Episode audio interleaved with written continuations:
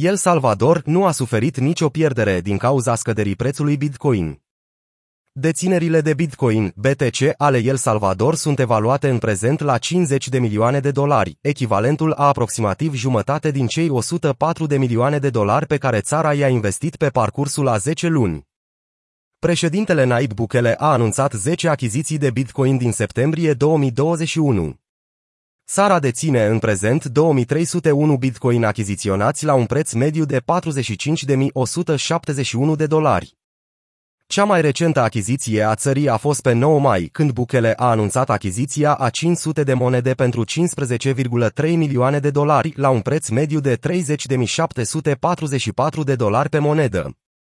Până acum, Bukele nu a anunțat nicio achiziție în timpul crizei din ultimele zile. De atunci, prețul Bitcoin a scăzut cu aproape 20% la 21.420 de dolari la momentul redactării acestui articol.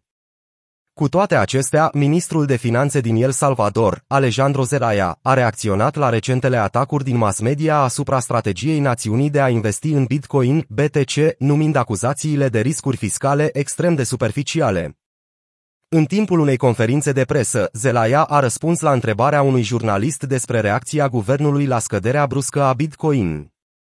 Există critici clare la adresa Bitcoin în sine, nu a strategiei El Salvador.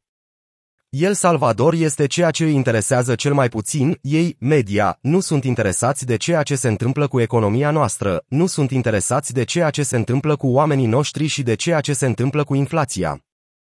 Oficialul a subliniat că de când El Salvador a cumpărat pentru prima dată Bitcoin la un preț de vârf de 60.300 de dolari per BTC în octombrie 2021, acuzația că bugetul țării a pierdut aproximativ 50 de milioane de dolari din cauza scăderii cursului de schimb al criptomonedei este inadecvată.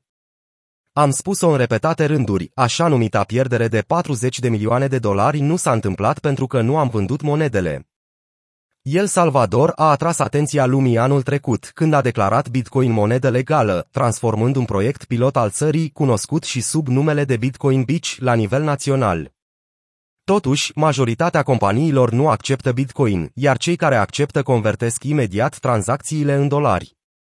Banca Centrală spune că mai puțin de 2% din transferurile de bani au fost trimise folosind portofelele digitale. Volatilitatea îi sperie pe mulți proprietari de afaceri, iar portofelul digital Chivo al guvernului este deseori afectat de erori.